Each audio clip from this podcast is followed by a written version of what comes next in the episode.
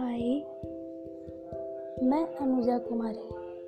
आज आप सबके लिए एक कविता लेकर आई हूँ, जिसका शीर्षक है, कभी रह के तो देखो अपनी छाँव में।